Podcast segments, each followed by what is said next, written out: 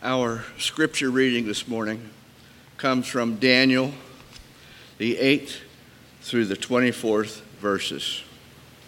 Now, O king, establish the injunction and sign the document so that it cannot be changed according to the law of the Medes and the Persians, which cannot be revoked. Therefore, King Darius signed the document and injunction. When Daniel knew that the document had been signed, he went to his house where he had windows in his upper chamber open toward Jerusalem. He got down on his knees three times a day and prayed and gave thanks for God, and he had done previously. Then these men came by agreement and found Daniel making petition and plea before God. Then they came near and said before the king concerning the injunction, O king, did you not sign an injunction that anyone who makes petition to any god or man within 30 days of except to you, O king, shall be cast into the den of lions. The king answered and said, The thing stands fast according to the law of the Medes and the Persians, which cannot be revoked.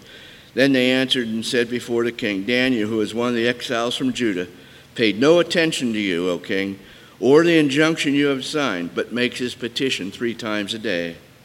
Then the king, when he heard these words, was much distressed and set his mind to deliver Daniel and he labored till the sun went down to rescue him. Then these men came by agreement to the king and said to the king, Know, O king, that all that it is the law of the Medes and the Persians that no injunction or ordinance that the king establishes can be changed. Then the king commanded, and Daniel was brought and cast into the den of lions. The king declared, Daniel, may your God, whom you, conserve, who you can serve continually, deliver you. And the stone was brought and laid on the mouth of the den, and the king sealed it with his own signet and with the signet of his lords, that nothing might be changed concerning Daniel. Then the king went to his palace and spent the night fasting. No diversions were brought to him, and sleep fled from him. Then at the break of day, the king arose and went in haste to the den of lions.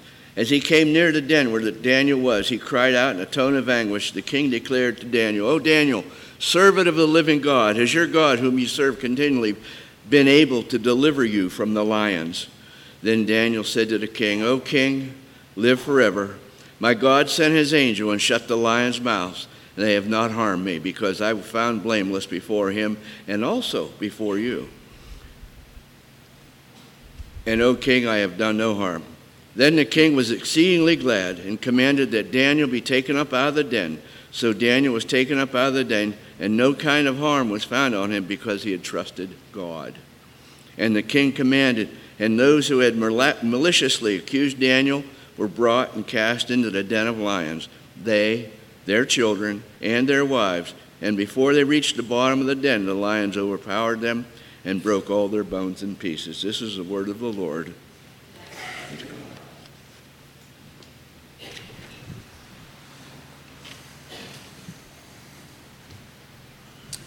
Well, we have been having fun this summer on stories from the Bible. And uh, a lot of these stories, how many of you haven't heard these stories in a long time?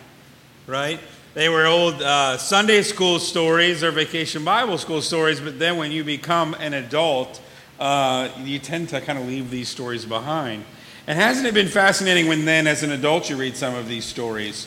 Like the end there about the wives and the children also getting thrown in the lion's den, you're like, uh, that wasn't on the flannel graph. You know what I mean? That wasn't, that didn't make the, the, uh, the, uh, the animation we watched in Sunday school or the, the, the play we did of this story, right?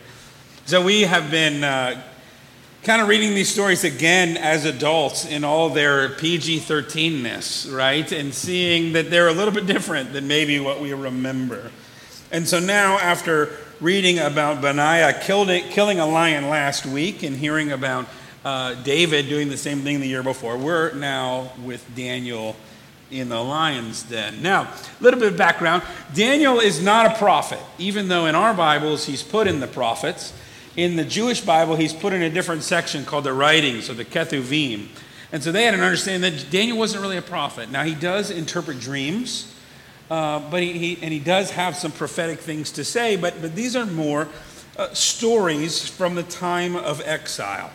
And uh, we know they're kind of this com- combination of stories because some of them we have in Hebrew and some of them we have in Aramaic. So apparently somebody took a number of stories and sort of put them together. Now, if you're going to understand the story, you got to understand the exile. The exile comes after, at the, at the end of the times of the kings. This part of the world was dominated by different major, major forces. Okay, in the West, uh, you had, uh, from your perspective, in the West, you had Egypt, which was a major superpower for a long time. You had the Greeks, and then eventually you have the Romans take over the Greeks. But, but to the east, and in what we know as today is the Middle East, um, you have some other groups the Assyrians, the Babylonians, and the Persians. And they come sort of in rapid succession after each other. Now, what these, what these people would do is, is when they would take over a land, and they would, they would hold huge pieces of the world, huge sections of the world. How do you manage a giant section of the world in a time where there's no phones and there's no email and there's not good road systems? And you know, how do you manage these people? Well, they would have to have local governors that kind of ruled themselves. And then a lot of times, if they really wanted, if there was a tight knit people that became a problem, what they would do is they would exile them. Okay, they would, they would kick them out of their lands. You'd spread them out. And what you would find is within a couple generations, if you weren't all together, you didn't have your own religious practices, you didn't have anybody else to speak your language, you know what? Eventually, your, your people would be gone. Okay, your ethnicity would be gone, your language would be gone, and you'd basically be Babylonian. And so they would do this, they would exile. And, and, we know that it almost works because in Ezra and Nehemiah in the Bible, they have to do a lot of work to help get these people back together. And when the people come back, a lot of them have Babylonian names. So it, it almost works. We also know that it works because in a part of Israel called Samaria, the Babylonians did exactly this with another people. They sent people into Israel they married with each other and they were sort of lost, but also the Jewish people in Samaria somewhat lost their Jewishness. So that's why at the time of Jesus, the Samaritans aren't looked at well because they're part Babylonian. So this happens over a period of time. Uh, the Assyrians are the, the first big nation there, and they deport most of the northern kingdom of Israel. So, north of uh, uh, Jerusalem. And, and that part of the country was then, they, they were two nations, and the northern part was just called Israel, so it gets a little confusing in your Bible. And the bottom was called Judea. And in 722 BC, the Assyrians take most of the northern kingdom and uh, disperse them, deport them. The Assyrians in 701 BC besiege a city called Lachish in uh, the northern part. And that's one of the last strongholds of the northern part of Israel. And it's then that the Judeans sort of make peace with them to, to make sure that they don't get deported. They basically fall under the rule and the authority of the Assyrians. And that lasts about 100 years. And in 597, the Babylonians are now the new power, and they come in and really take over uh, Israel, and they deport much of Jerusalem, including the king and his family. And that's what they would do. They wouldn't deport everybody, just the important people. Okay? Anybody who's an artist, anybody who's a leader, anybody who's in the royal line, you move them around because those are the people that are going to define the culture. And once they're gone, there's nobody else there. Ten years later, in 587, they come and siege Jerusalem and destroy the first temple. And in 582, they do it again. Even more people are dispersed. Eventually, the Babylonians are overcome by the Persians. And in 539, they get to return. And that's where you get Ezra, that's where you get Nehemiah. Okay? But, but this is, uh, the book of Daniel is stories that happened during this deportation, this exile. Daniel is just a youth when he is taken into exile. And he's part of a group of young men that King Nebuchadnezzar takes to be educated. And he, and he brings all these people into his house. And he feeds them, except the text says that Daniel won't eat of the king's food. He continues to eat uh, Jewish kosher eating. Now, among these are four Jews Daniel, Han- Hananiah, Mishael, and Azariah. Now, you may not know those names by their Jewish names, but you have probably heard their Babylonian names. Shadrach, Meshach, and Abednego. Okay? Shadrach, Meshach, and Abednego. So, uh, there are four youth that are among these people. And Daniel becomes known as an interpreter of dreams. We might remember Joseph, who gets exiled to Egypt and is an interpreter of dreams. Daniel really follows suit. And so when you would go to these other places, you were, the goal was to survive. And the whole system was set up so that you would lose your identity. You would lose your, uh, your people, you would lose your language, you would lose your religion. And it was very, very cutthroat. And so uh, we know this from the book of Esther. Esther happens in this time, and there's somebody who comes and tries to wipe out all the Jews. And Esther is then in a position to come and save them. We know from the story of Shadrach, Meshach, and Abednego that people decide they, they make this ruling saying that there's this big golden this big golden thing and they all have to bow down. Anybody who doesn't bow down is going to be thrown in the fiery furnace. It's a trap trap to get anybody who wouldn't bow to this golden image to get thrown in the furnace. And shadrach meshach and abednego do. And you, if you remember your sunday school story they look in the furnace then and there are four people in there and they are unharmed in the fiery furnace. So uh, you can see how it was very cutthroat. Trying to get everybody, get rid of people you didn't like, you tried to get power because you were trying to survive. You were trying to survive. Daniel was like that. So Daniel comes, and now there's a new king named Darius. Darius, it says, is 62 when he becomes king. Now, 62 is, a lot of you are very young 62, okay? But in those days, you didn't achieve 62 very often. Okay, 62 is at this time a very old age because not many people ever saw it. So to become king at 62, you don't have that long. Okay, the expectation is you don't have that long, especially if it's so cutthroat, right? So he brings together people and he, sets 120 satraps or regional leaders. And over these, he puts three presidents or rulers kind of over different groups, one of whom is Daniel. And the text says that Daniel has an excellent spirit. He is, there was an excellent spirit with him. We can imagine the way it's described that maybe he's just a really good guy. He's got a really good attitude and he works hard and he does what he's supposed to do. And it makes all the other rulers jealous. So the other presidents and satraps don't like Daniel and they decide they want to get him in trouble. So they all start researching how do we get Daniel out of there? Okay? Um, how do we how do we find something that we can get him in trouble? And then the problem is, even with 120 of them and then two presidents, they, they can't find anything really wrong with Daniel. He's a good guy. Okay, when you have that many people looking at your history, they can normally dig up some dirt, but Daniel is such a good guy they can't find anything. So they decide there's only one way they're going to be able to get him, and that's because he follows the laws of his God. They all know that. His diet is different. He probably wears a little thing on his head. He probably has tassels hanging from his cloth, and, and he won't eat all the, the steak that everybody else is eating, right? Or the bacon or whatever. So they know something's different about him. And if we're going to trap him, that's the only way we got. That's the only thing we have to be able to do anything with. They also know that Daniel prays three times a day. Now, this seems uh, normal to us, right? Because we have breakfast, lunch, and dinner, and we pray breakfast, lunch, and dinner. We eat three times, we, we pray three times a day, or we were taught that when we were kids. But throughout much of, the, the, of our history, of human history, people did not eat three times a day. Like, this is a relatively new thing. You ate when you could eat, and it was normally one big meal a day, and one meal a day. But Jews would often pray three times a day, same way that Muslims do today. And we've seen that. You've probably seen that on the news or seen that in stories or movies or whatever. You know, three times a day they stop to pray. And Jews would do that too. Now, we're not exactly sure when this happens. Um, in Daniel's time, it appears that not everybody is doing that. But we know that it happens some. And we know from the Psalms, Psalm 55, 17 says, Evening and morning and at noon I utter my complaint and moan and he hears my voice. There's a story in Acts 10 where Peter goes up to his roof at noon to pray.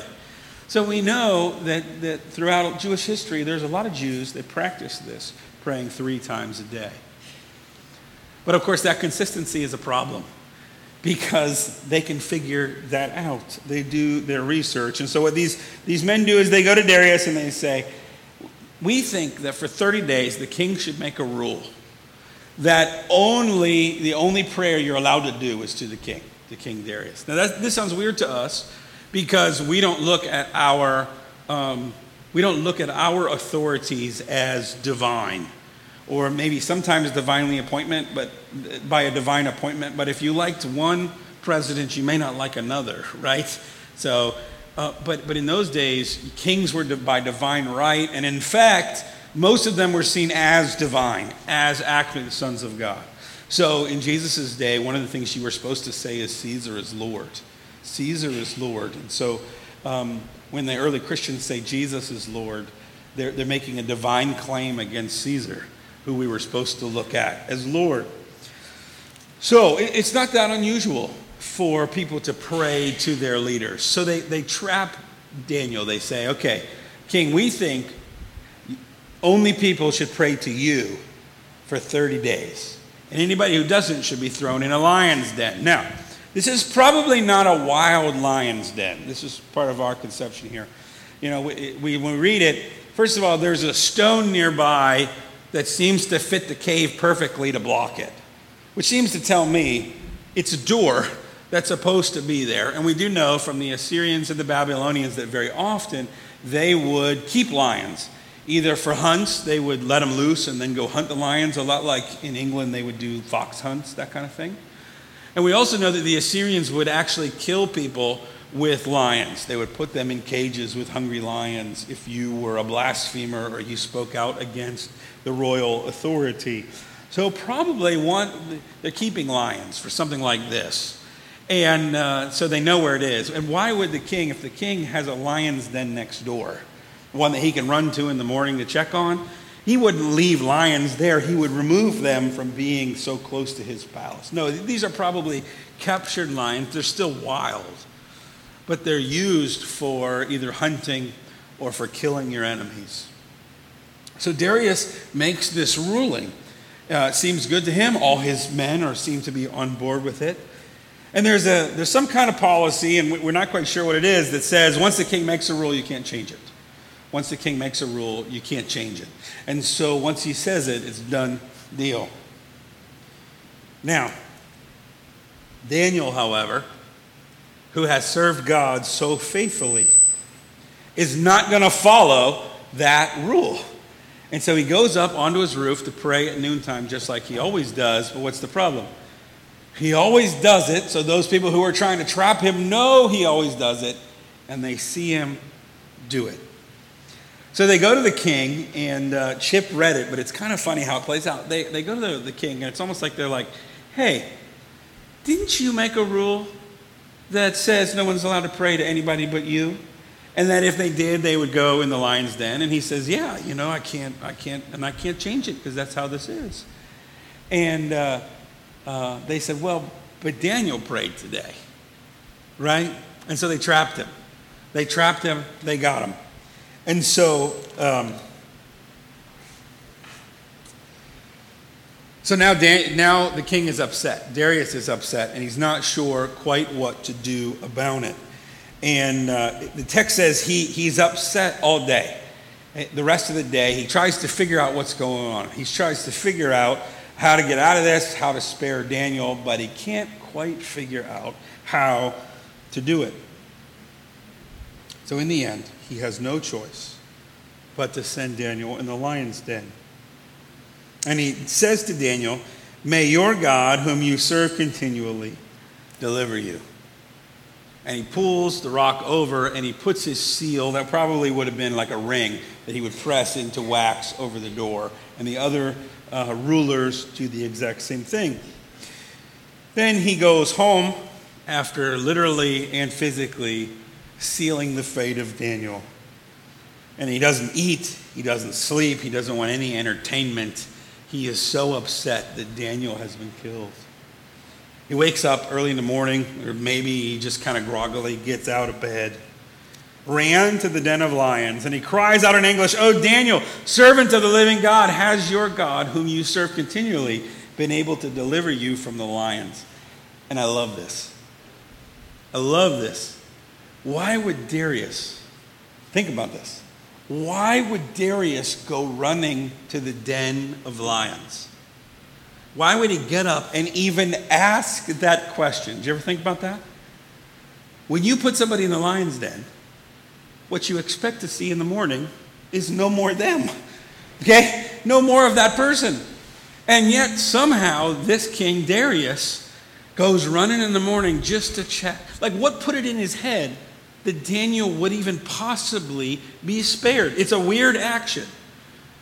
Unless King Darius has actually started to believe in this God, right? Unless he's actually started to see in the life of Darius a true and living God. That would explain why he says, May your God, whom you serve continually, deliver you. Why he says when he gets there, Oh, Daniel, servant of the living God. See, Darius, this foreign king, is starting to believe in God the one true God. And why is he starting to believe in that? Because of the living example of Daniel. And to his amazement, he gets an answer, right? Daniel says, O king, live forever. I love that. See, Daniel has no problem with the king. He actually is under the authority of the king. He never did anything, but he's just not going to stop praying to God. He's not going to treat the king as a God, but he, he is willing to show favor to this king, even Darius, who threw him in a lion's den. He, and he knows Darius was trapped. He knows who the real enemy is.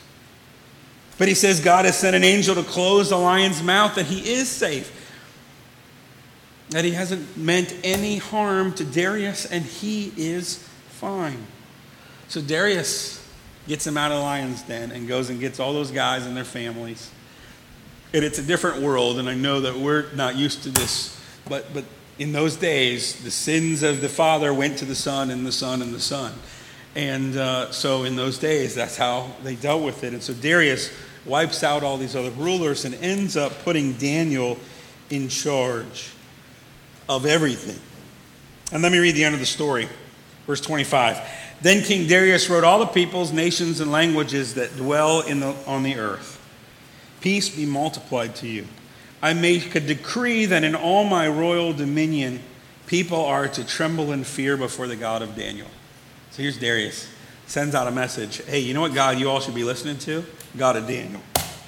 For he is the living God, enduring forever. His kingdom shall never be destroyed, and his dominion shall be, uh, and his dominion shall be to the end. Okay, for a king of Babylon to say this is amazing. He delivers and rescues. He works signs and wonders in heaven and on the earth. He who has saved Daniel from the power of the lions. So this Daniel prospered during the reign of Darius and the reign of, reign of Cyrus the Persian.